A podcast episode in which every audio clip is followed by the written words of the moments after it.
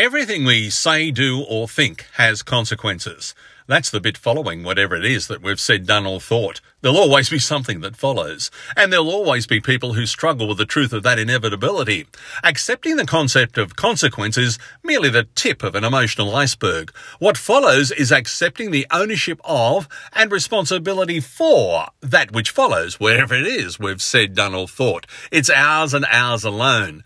When the consequence is a good one, we are eager to embrace it. When it's a bad one, we look for excuses, someone or something else to blame. It's not always possible to accurately predict the outcome of a situation or event.